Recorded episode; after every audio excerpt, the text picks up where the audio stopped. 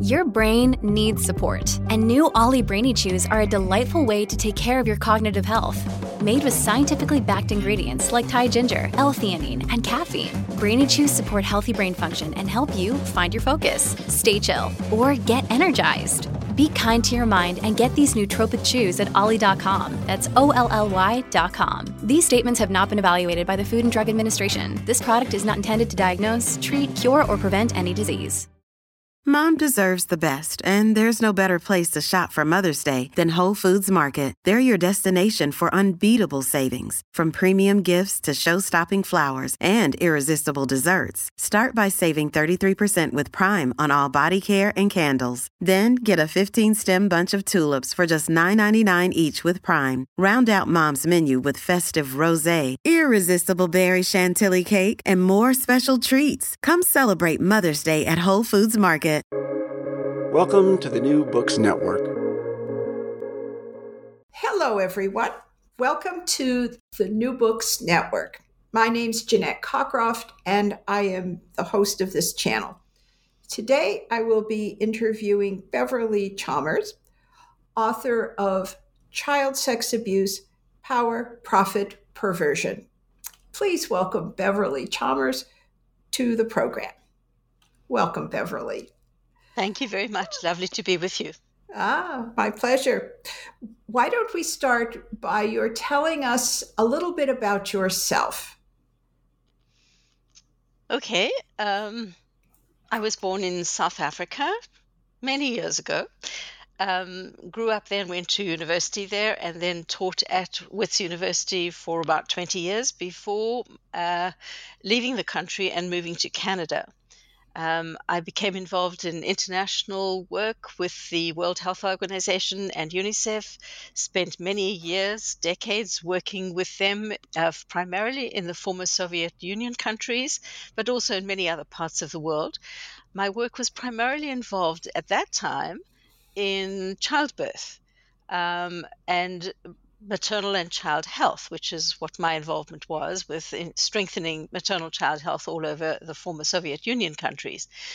And then um, I reached a point where I had actually spent most of my time dealing with women giving birth in very difficult situations, um, like in under apartheid, um, having had previously had female genital mutilation, um, and then became very interested in another difficult life experience for women, and that was women giving birth in the Nazi era under the Ger- under the, the Germans.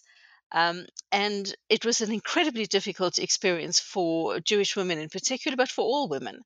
And I wrote a book about um, birth called Birth, Sex, and Abuse Women's Voices Under Nazi Rule um, which you interviewed me for for the New Books Network as well. So that was wonderful.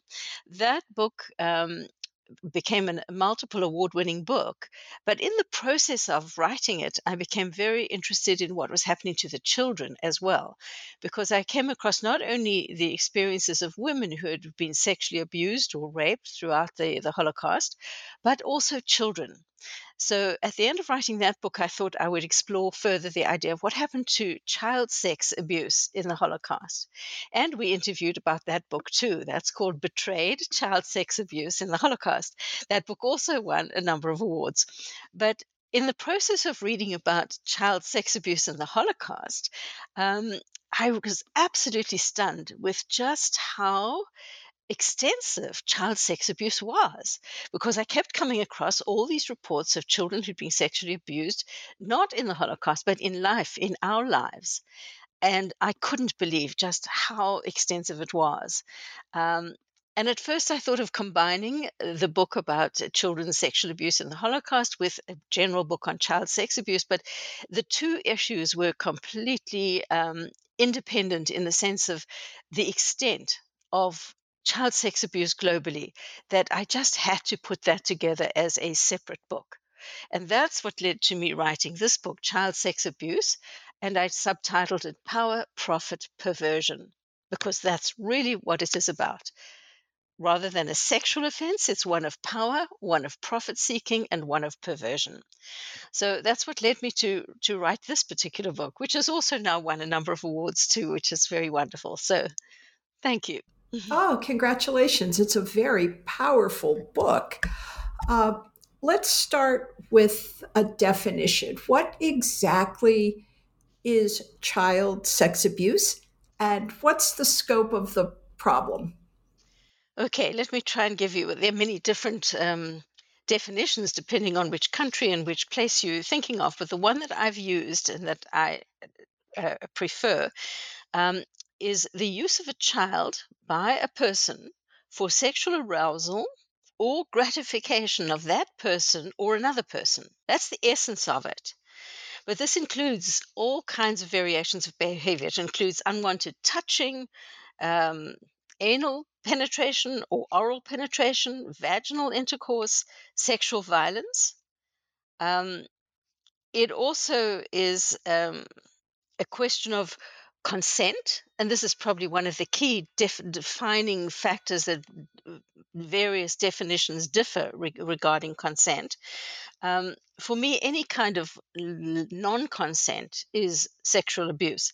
So, a silent response or an ambiguous response, or for a person who's drugged or drunk or unconscious at the time of the abuse, that cannot be regarded as an as consent simply because the person doesn't fight back or shout or say no because they're too drunk or too deceived in some ways does not mean it's consent. And that has to be part of any sexual abuse um, uh, definition. And in terms of child sex abuse, it's commonly regarded that anything under anything other than 16, under than 16 or under, is regarded as a child for, for the purpose of abuse. Some countries and many countries and many uh, United Nations organizations use 18 as the cutoff point. But even if we stick at 16, um, that gets you far, somewhat uh, uh, uh part of the way. Um, Canada's added a, a, different component too. They focus also not only on the sexual abuse, but on the amount of force that's used and the degree of injury that is inflicted. So, th- those are all the various factors injury, um, force, um, the le- perhaps less invasive or intrusive or penetrative sex is also sexual abuse, and the lack of consent is an issue. It seems to me I read at least 10% of all the children in the world. Is that about right? Yes. Um, it's a horrific figure, but it's basically one yes. in 10 of children across the world. This, this varies across uh, parts of the world, um, but one in 10 children across the world report sexual abuse before the age of 18. Um, I can give you some various figures. I think in Europe it's about 9% of all children. In Africa it's 34% of children. So it varies across regions of the world. And America is around 10%, much the same as Europe. Asia is around 23%, somewhere in the middle. So you're getting an idea. It's a huge proportion of children who do experience sexual abuse at some time in their lives, at least once before the age of 18. Ah. It's unimaginable. It's one of the most underreported, and this that's the other side of it. It's, it's the most underreported crime, because many children who who eventually do report sex are either not believed, or if they are believed, they're re-abused. The legal system, you know, making them repeat their story again and again, um, sometimes in front of the perpetrator in a in a situation, a court of law. Um, it, it leads to re-abusing these children multiple multiple times. And and then on top of it all our punishments are so minimal for this for this crime. The children are, are affected for the rest of their lives but the punishments for the perpetrators are so minimal. A couple of years one year three years at most five years perhaps. And in very rare cases is it longer than that? Um, that the children don't report it they don't want to go through this again and again. So it is one of the most underreported crimes in the world. Some estimates are that it's one in 10 or one in nine crimes is actually reported. It's as few as that. Oh, good gravy. So that's, that's it's, it's, absolutely horrible. I can tell you a little bit more about it. Please do. Um, it affects all children. And this is this is uh, for me was absolutely stunning to learn about babies, infants, toddlers, children, adolescents, and youth. There are huge categories and numbers of children who are very little, from babies and infants and toddlers upwards, that are used. It affects people at any level, all individuals, at a societal level, at an individual level, and at a global level. It is massive, it is extensive. We have few means of preventing it. We can't or we don't monitor its prevalence. It's hard to measure just how often it's happening and where it's happening. We don't have good recording systems. We don't know how to stop most of the perpetrators. We can barely assist the survivors, the children who actually get to get some kind of help. We're, we're not able to help them very well. Um, we ignore child sex abuse because we hide behind it. We hide behind the taboos of talking about sex. It's just too stunning, too difficult, too hard. And then we are uncomfortable ourselves talking about sex. And when it comes to child sex, it's even more difficult. So we ignore it. We sometimes facilitate it. We justify it in all different ways. And I can tell you a little bit about that. We hide behind religious beliefs, for example, or ideological beliefs. Um, we justify it. Um, we continue it, sometimes in hidden places, sometimes right in the open. We hardly punish it, and we often blame the children for their abuse. You asked for it. That kind of statement. Why did you dress like that? You invited that, it. That's the worst um, of it, um, isn't yeah. it? Yeah, and instead of blaming the perpetrators, and this was one of the key things that emerged from my book, um, instead of putting the blame on children, let's turn it around. Let's put the blame on the people who are actually responsible for doing this. Let's target how to prevent perpetrators rather than how to only teach little girls to dress nicely and be modest and not take lifts from strangers? Why aren't we teaching the strangers not to invite children into their cars? Um, it's not just a physical attack or a sexual attack, it's betrayal, often by family members or friends or friends of family or teachers. It's a humiliating experience, it's degrading, it challenges one's child's self perception of their worth. Um, it challenges their intellectual development. They, they fall out of school. They can't cope with what's happening in classes or school. They fall behind if they ever get a chance to go to school. They lose trust in people and in their world. Um, and it's some of them have to continue living their lives even with their abusers. For example, the, the child, the, the, the students who get abused at universities often has to, and then are encouraged to continue with their degrees and it may be that the same abuser is in the same class with them it is incredible what we actually do um, and we often believe the perpetrators rather than the children. When children tell us stories of what's happened to them we don't believe them. And that happened particularly with the school systems and and especially if say the you know we know a lot about the, the child sex abuse that's occurred in schools and particularly the religious schools the catholic schools in particular um, when they'd come home and tell their their mums or their their family or even their teachers that brother so and so did this to me or the priest did that to me they'll say what are you saying these are men of God. They're holy. They don't do that kind of thing. You're imagining it, and you're a cruel, wicked child to do this. Um, punishing you, go and wash the dishes. Uh, you know, this is we just don't believe children. We don't give children rights, and we don't respect their autonomy or their credibility. We perpetrate it. We facilitate it in many ways, and we did certainly when it came to the, the, school abuse, and that was so prevalent let's talk a little more about that. Um, why is it that in religious schools and religious institutions, for example, that this is even an issue?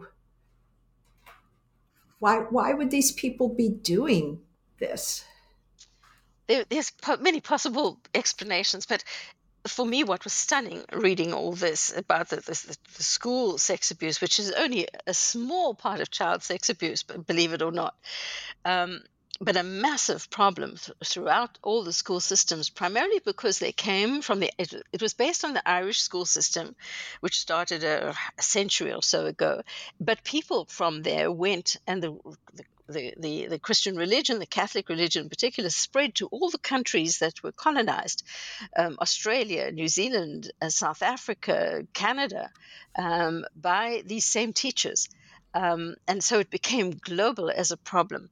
But why did they do it? Um, in that situation, one of the primary um, motivations for them was actually couched in religious ideology in the frame in the sense that they would say you come from a poor family your mother was a prostitute and that was the words they would use in those days not sex worker um, and they would say you have inherited these bad genes. We have to beat it out of you. We have to punish you. And that was one component of it. The other was these uh, and these are usually men although there were some women who also abused in the schools. Um, these are men who, especially in the Catholic religion, are confined to celibacy. Um, one wonders why and how they became priests in the first place. Um, and there was sexual frustration, is perhaps one way of putting it. Um, but the belief that they were doing good for the children, that they were trying, they were actually trying to make these children better, they were um, cleansing their souls in a sense to to of their inherited sins or their genetic um, predisposition to be bad and these were children often who were in these schools as boarding schools most of the time, who came from poor families, who um, who were orphans in many cases, um, or just couldn't be cared for by their families who had too many children and couldn't afford to look after them, put them in the schools for safekeeping. Um, and because there was just total belief in the in the priests and the, the brothers, these are holy men, they would never do this. I remember reading one story of um, uh, people would say that if a woman gave birth to a child with an anomaly, uh, you know, a, a, a missing fingers or hand or something was wrong, they would say, "Oh, it's because you spoke ill of the priests. This is your punishment from God." Um, so, you know, how would they believe a child who came home and said, you know, the brother or the father touched me inappropriately or played with me, even if they were allowed to say such things? allowed because sex was not a was a taboo subject anyway. They were never believed. They just weren't believed. Um, and yet the priests were able to do this. They were protected. Um, they were they were hidden from so, from family condemnation and from legal condemnation, because if that report or complaint ever did get to the police and the police came to investigate, the, the church would very quickly move those offending priests into another place. They would simply transfer them to another school or another country or city. Um, and and promise the police, oh, he'll never come back. It'll never it'll never be a problem. We'll deal with it. And the church kept it very quiet. Um, they they refused to expose these brothers or priests um, or nuns. Um, they simply moved them from place to place. Um, they made them promise to never do this again, and they would simply be moved into another situation where they continued to abuse in an, uh, another school or another setting, and that happened time and time and time again. So they got away with it. They simply got away with it, and uh, nobody was willing to expose it or or um, bring it into public awareness. It became public until the making of that that film Spotlight, which really exposed it to the world, and then has stimulated a huge, huge amount of investigation into it. I can give you one example of how important it was. There is another film that was made in Poland quite recently, in the last five years or so, called Tell No One.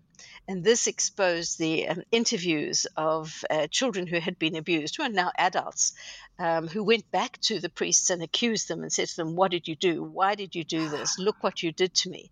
And all these interviews were filmed. Um, and that film was put on on the internet, um, and within one week there were 17 million views oh, of wow. that that that particular film. and the same thing has happened with with other exposures exposures. And of course spotlight was an oscar winning uh, movie and, and really brought the whole thing crumbling down. So the churches had to look at it more carefully. Um, but it was just a we facilitated it. We we turned a blind eye to it. We allowed it to happen. We facilitated it and certainly the church facilitated it um, and allowed it to continue. So um, so it did. Indeed. Um, yeah. While while we're talking about institutional abuse, let's talk a little bit about um, Canada and mm-hmm. schools for the children of First Nations. We have the residential school system. This was an unbelievably atrocious part of Canadian history, and it came from the same thing. It came from the same Irish school system um, where these same priests and so on came to teach in Canada. Canada a, was a was is a British colony, um, and the same values and attitudes towards children came. But on top of that, there was a cultural component. Um, these children were particularly vulnerable. Um, they were traditionally taught in their home environments with their traditions, um, which were incredibly well adapted to living in northern rural parts of Canada, which is a very cold climate, but a very beautiful part of the world. Um, and these children were, were brought up in their own societies very happily until our government at the time decided that they ought to be um, integrated into Canadian society and we should kill the Indian in the child. And that was the phrase that was used. Let's get rid of the Indian in the child. So that these children were forced to come into schools. They were taken from their villages and their families, forced to go into residential schools, um, and not allowed to use their traditional names, clothing, languages, dress. Um, food, clo- anything to do with it, or customs. They had to abandon all that and adopt the so called dominant Christian societal values and practices of Canadian colonized society. Um, and in the process, they were again the most vulnerable children of all. And the same attitudes towards schooling, like um, incredibly bad um, housing conditions, hygiene conditions, um, inappropriate food and clothing, and in our very cold climate in Canada, um, that's not a that's not a joke. Um, and on top of it all, they were then abused in the same way, um, sexually, physically, emotionally. They were just abused. Um, and it, I'm afraid I have to admit that in many ways we've we we stopped the, the residential school system continued for almost a century. In fact, the last school only closed in about 1997. That's not long ago, 20, 30 years ago.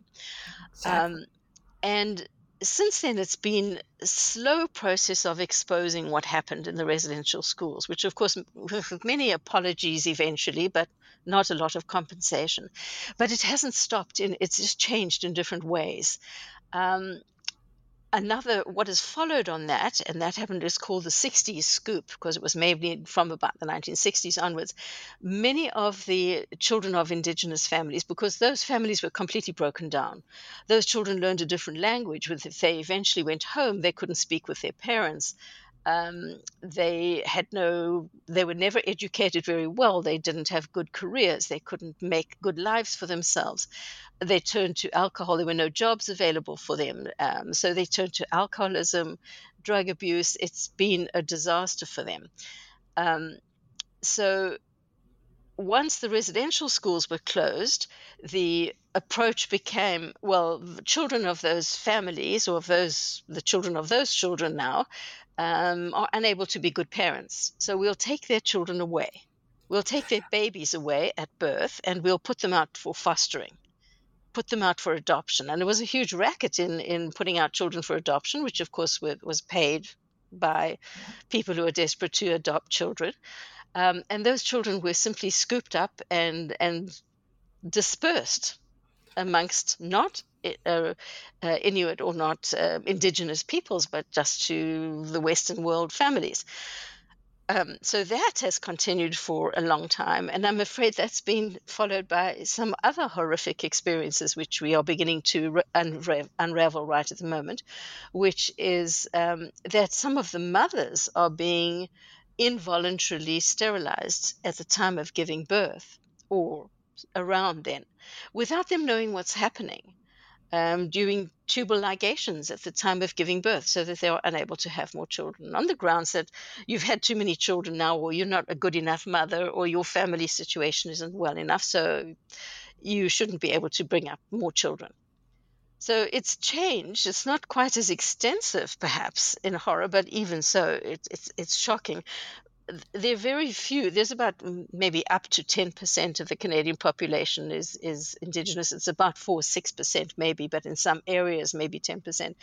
But most of the children, like 70% of the children in foster care, are Indigenous.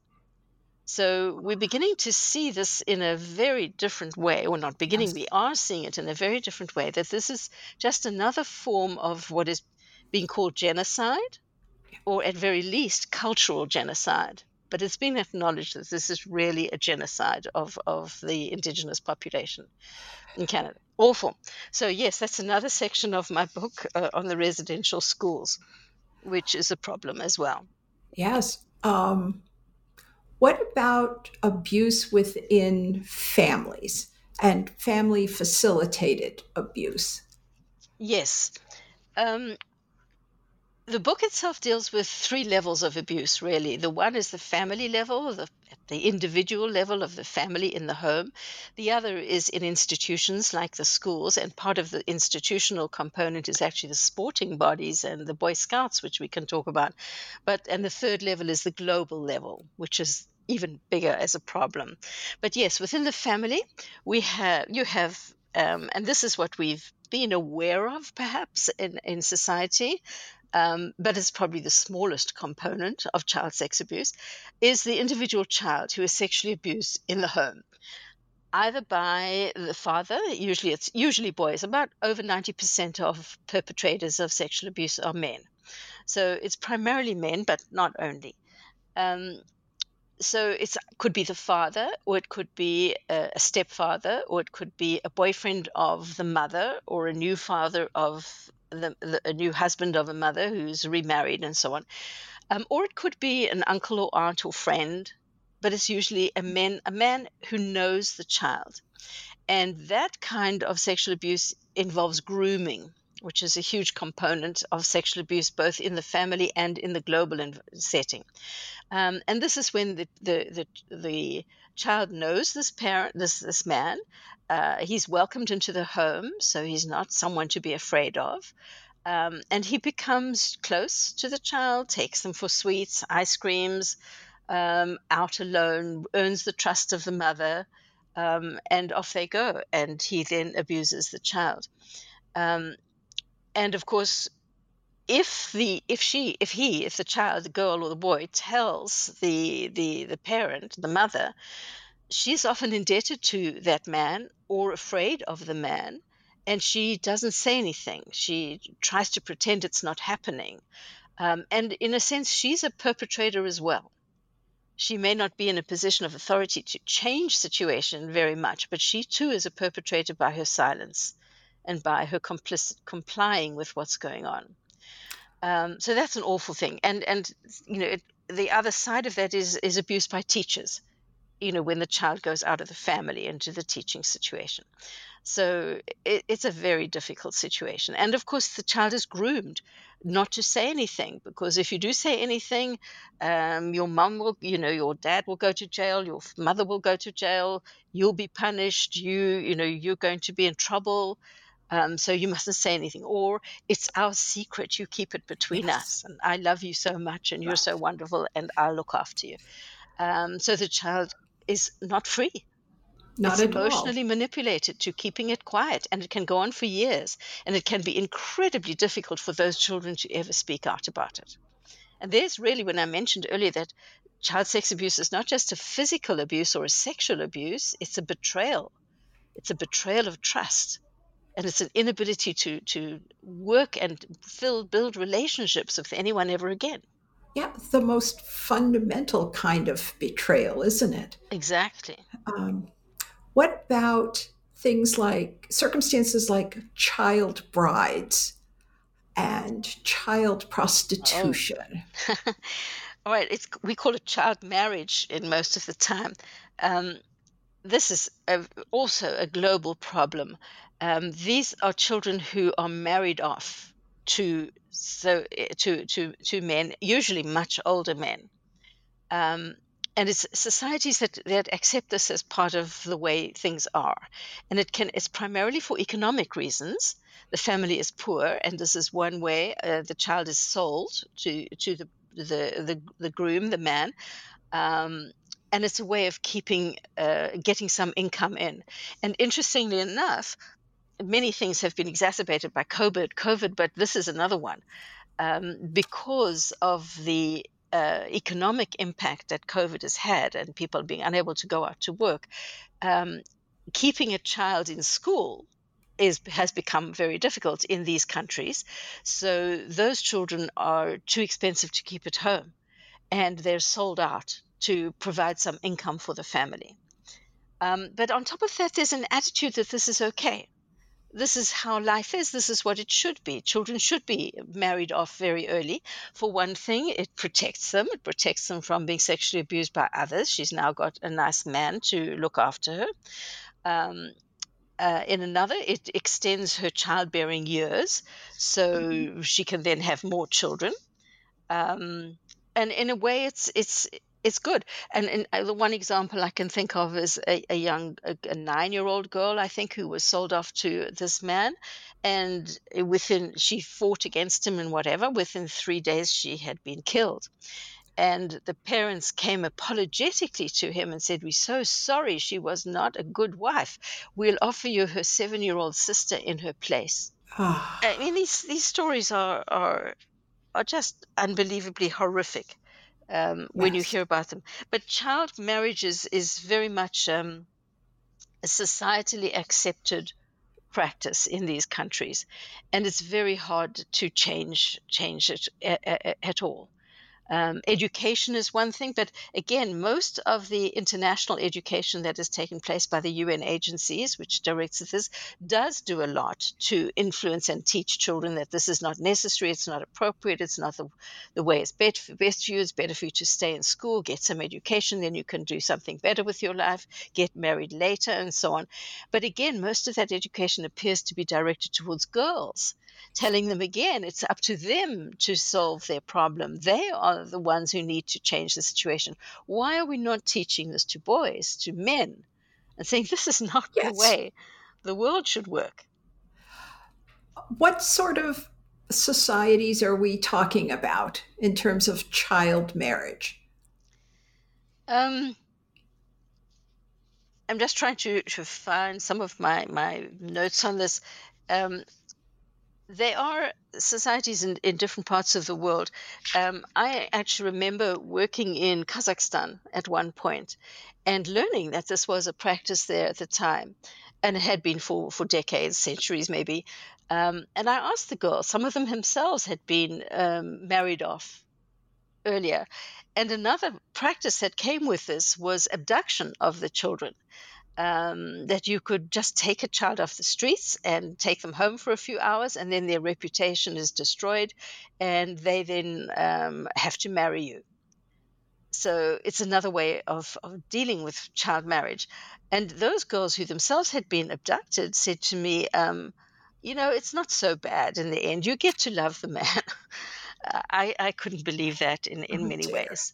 Um, but it's it's usually the countries, the highest rates of the countries where child marriage occurs, uh, many in Africa.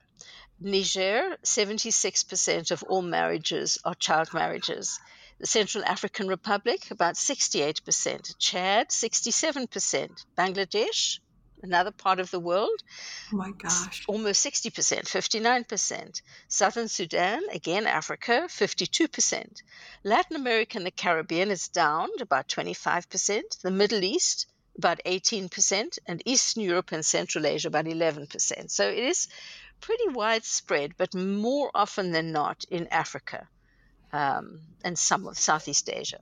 So this is largely about poverty and patriarchy. Yes. It's patriarchy, it's poverty, and it's also sexual slavery. This is one way in which girls are legally allowed to be employed as sexual slaves. They not only have to cook and clean, they have to be sexually involved. Globally, it's about 21% of all children under 18 and 5% under the age of 15. Under the age of 15? Yes. Yeah. Wow. And then there's some religions, some of these, some of them, Islam can also be manipulated. Um, it isn't always like this, but in some cases, Islam can be manipulated into so-called contract marriages, and many of the girls involved are not are not uh, um, able to read or write. So they can't read the contracts. They're just told, oh, this man wants to marry you and you're going to get so much payment and you know new dresses or whatever it is and you're now married in a religious ceremony. But it's a contract marriage and at the end of the contract or for three months two months whatever it is the man can just disappear and he's he's off the hook. She by then of course has been abused for for some months or whatever the period of time is and she has no other alternative but to go back and enter into another contract marriage. And this is so-called legitimate under various forms of islam in various ways. Very difficult situation again. Oh indeed. Um, there's a part of the book where you talk about the global enabling of all of this. Yes, this um, we have two two issues that are really involved in the global level of um, sexual abuse of children. Um, one, the, the, a few variations on it, but uh, the commodif- a small part of it is the commodification of girls. We yeah. we encourage girls um, in a way to um, become sexually appealing and attractive. Beauty contests, modeling, magazines, adverts, movies where girls are, are presented as sex, sex objects. And the problem with that is that we we encourage girls to see their self worth as a sexual being. I mean, all little girls like to put on makeup and brush their hair and put color on their hair, whatever. That's not a problem. But it's when their whole self concept is entwined in the concept you are only a good child, you're only an attractive girl or, or person if you're beautiful, if you're a beauty queen, and so on. With that kind of um, involvement of the girl's self concept as part of a commodity, it becomes a, a, problem. But it's not a small component. It's about 100,000 girls a year are involved, involved in beauty contests. And I was blown away by that figure as well. Oh, yeah. and it's a massive, it's a hugely lucrative business. The business that goes around the hairdressers and the clothing and the makeup and, and the the festivities that go with it and the competitions, um, the advertising that goes with it makes it a very lucrative business. So it's not you know just a playing a thing that you play around with and the kids can go and have fun on saturday afternoons with this. This is an industry. It's a oh, major industry. It's big business indeed. Yeah. and um, then the other side of it is the internet on a global level. Now, we, we tend to blame the internet. The internet doesn't do anything, it's our use of the internet that is inappropriate. Um, and again, the internet, in terms of sex, sex sites, sex websites, um, this is can this can be actually really helpful for most people, most adults. Um, sexual websites can help people with sexual activity. Um, they can be informative um, they can be very, very good things. Just like a lot of the internet is incredibly useful, and I don't know how we ever lived without it. Um, but it can be abused. And when it's used for uh, child sex stimulation or child sex imaging, it is very inappropriate and very harmful. But it, it's anonymous. People who use the internet and seek out child sex sites um, can hide behind the anonymity of, of the internet. Um, and, and it's a problem because our most parents are unwilling to talk about sex um, to their children, and they're also afraid to talk about the use of sex in the internet. It used to be confined to the dark web. Most of the worst sexual abuse of children used to be on the dark web. Um, and there are tens of thousands of websites that involve sexual imagery, literally wow. tens of thousands. Um, and they, especially on the dark web initially, although this is now spreading into the ordinary internet, um, they target three different age groups of children the websites, the sex websites and sex imagery websites. Um, about 60% are prepubescent infants and toddlers of imagery on those websites. Oh dear. So it's a huge number that are really, really tiny children, little kids. That's gross. 65% of them are girls. There's some boys as well, but 92% of the perpetrators are men. Um, there are also some groups of children who abuse other children, like children who take sexual uh, uh images, vi- videos of another boy um, raping another girl or sexually abusing or touching a girl, and then sharing it amongst all their friends. So you get child sexting that goes on as well. Um, it's it's again an unbelievably lucrative business. There are websites like Pornhub, in particular, has 100 billion 100 billion visits each year so people go on site to look at these things and the figures that we've got at the moment are about 100 billion anything up to 100 billion visits a year. And those numbers increased exponentially over covid because people were confined to home. Yes. They didn't go to work all day so they were at home. Um, even if they were supposed to be working from home, they were at home in the privacy of their own homes and able to play on the internet. It's extraordinary. So, yeah, it's it's unbelievably extraordinary, um, and sometimes it gets exposed, um, but it's on almost all the websites um, you can think of, um, Telegram, Discord, um, Facebook, Snapchat, Twitter, well X now I suppose um, OnlyFans, Instagram, TikTok, WhatsApp, you name it. You'll find these websites. It's spreading from the dark web onto the ordinary web now.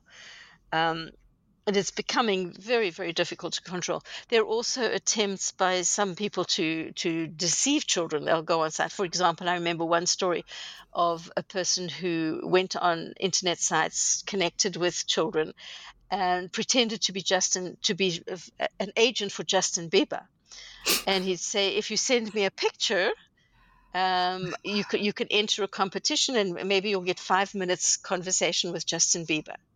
And then the next time he'd send a, a text or something to say, send me a picture of you with no clothes on, or of your vagina. And then he'd send another text to say, um, don't worry, all the girls are doing it, and it'll be our secret. Ah, yes. And then the next one would be, send it now and then he would sell those images all over the place. Um, you know, they would be posted and people could pay to to yeah. to view them. Um, so these kinds of unbelievable, horrible deceptions are, are taking place as well. Um, there are tens of thousands of websites that involve child sex images. The numbers are extraordinary. Absolutely. I just can't wrap my brain around yeah the yeah. scale of yeah. all of this. And, and that's what stunned me when I began to work in this area. I thought I have to put it together because I couldn't find a single book that integrated all the issues I could think of and could come across around child sex abuse. There were specific books like someone the the, uh, the church abuse and all that, someone uh, and a lot of memoirs about children who had been sexually abused by their parents or sex slaves, um, individuals who tell their stories of sexual abuse. Um, but there were no books that looked at this whole image, this whole picture, and put the issue of child sex abuse into a single place and that's what stimulated me to do it. But also, sex trafficking is another major part of it um, that we haven't even started. We don't even know how to begin to control this. Um, it's as big, again, lucrative. I keep saying it, which is why the subtitle of the book is Power, Profit, and Perversion. Um, the the um, sex trafficking trade is as big, if not bigger, than the drugs trade and the arms trade. Oh You're talking goodness. mega billions when it comes to to this. Um, it's about seventy, about almost eighty percent of all human trafficking is involved is, is involves sex trade. The other part of it is is, is uh, human trafficking for labor, for forced labor, and then other part of that is for you know uh, child for marriage or sex slavery or for organ trafficking, which is the other part. But the biggest part of all, about eighty percent of it, is sex trafficking. So Um, how how do we develop a, a climate that acknowledges this abuse, supports the victims, um, begins to say on a global level, a national level, a local level that this is not acceptable? I wish I knew the answer to that.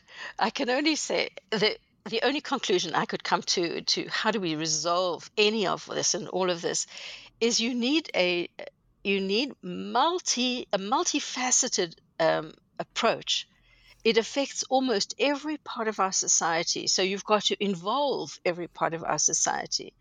And the first step in that is is really awareness um, we don't know, we have not yet brought this to enormous public awareness. This, the child school sex uh, uh, thing has reached public awareness. The residential schools have reached awareness to in, in to a large extent. Um, there's skepticism about how far it's gone in terms of sex abuse on the internet and especially sex abuse in trafficking. I don't believe that those, uh, the extent of that has reached global awareness. We have to influence politicians to have the will to change this. We have to influence the policing society, the law society as to how to deal with this. Half the police or some of the police are possibly involved or collaborate with it. If they catch girls who've run away, manage to escape, they take them back to the perpetrators because they get a payback. Um, the medical profession, we have to figure out how to care for children who have been abused, maybe how to develop ways of prohibiting sex abuse by by um, um, pedophiles, but that's a very very difficult process, and nobody's come up with any solution that really works for any length of time. Um, it inv- usually involves the perpetrator having to comply with some medical treatment, and it uses causes so many side effects that they don't stick with it, um, like turning them off all sex, not just sex with children. So it's it's a problem um, at at every level. We have to teach teachers, we have to teach um, parents. Um, we have to get into every level of society, the the the schools, the um, the various cultural groups that actually condone it. That the, the, the like in countries where where uh, there's a, a, a culture of child sex abuse. For example, in India, we have a massive problem where sex abuse seems to be um, part of the norm and part of the culture. Um, and how do you influence whole whole countries like that? Um, other situations, for example, HIV/AIDS. There's been in many countries where this is prevalent. The image goes around that if you have sex with a, with a, a, a- a virgin or with a young girl, you can clear yourself of HIV/AIDS, and that leads to rape of children, toddlers, babies. Um, so you have to get education and awareness at every level of society. And we have to overcome our horror and terror of talking about sex, and especially talking about sex to children. And then we say we should introduce child sex abuse programs in, or child sex programs, or sex programs, sex education programs in school. Um, and then you say, who's going to teach them? How do we know that the teachers are able to discuss this issue. And I mean, we've seen what's happening in, in some of the more restrictive approaches to schooling in, in America at the moment, for example. Um, what about uh, the attitudes to abortion in America at the moment and in many countries where abortion is banned? And these children who are sexually abused get pregnant and they have abortions too. So, what do you want? Do you expect them to carry 10 year olds to carry their babies to term? And, and uh, it's just abusing them again and again and again. So, I, it, it, it's every single level of society has to be addressed to focus on this. And I believe it must start right at the top. Uh, we need the political will to do something about this. And at the moment, I don't think we've got that in any country in the world. The UN agencies are doing a lot and they're doing as much as they can.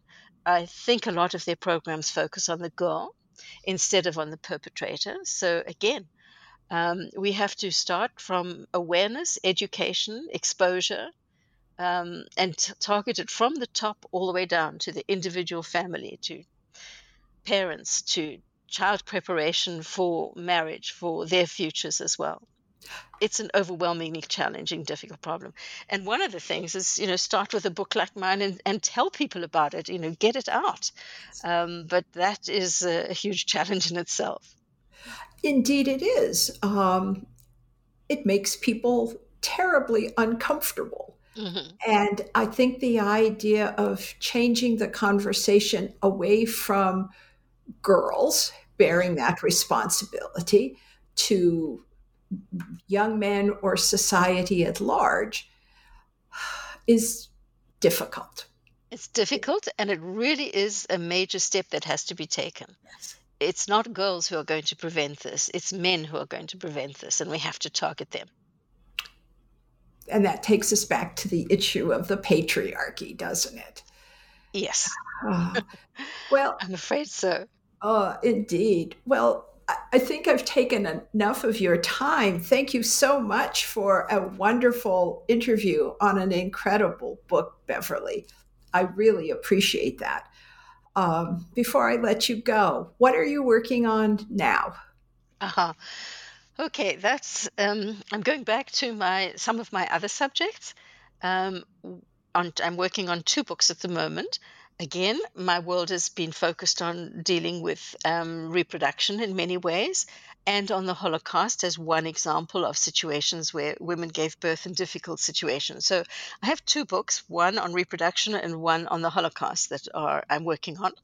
The one on the Holocaust is looking at a, a, more positive side. My children have been encouraging me for years to stop writing horror stories and to start writing things about happier subjects. Um, so the one book I'm looking at is the role of women who Jewish women who rescued other Jewish children, large numbers of Jewish children. Um, during the Holocaust. I mean, remember, this is an incredibly difficult situation because Jewish women themselves were targets, um, the particular targets of, of the Nazis.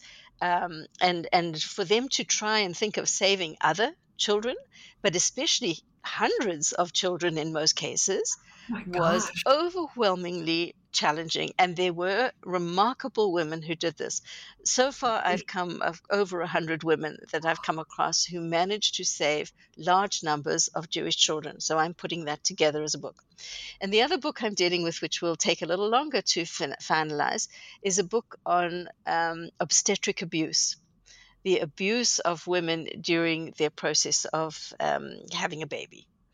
So those are the two, and hopefully they'll come out in the next couple of years. Well, those sound fascinating. Thank you so much.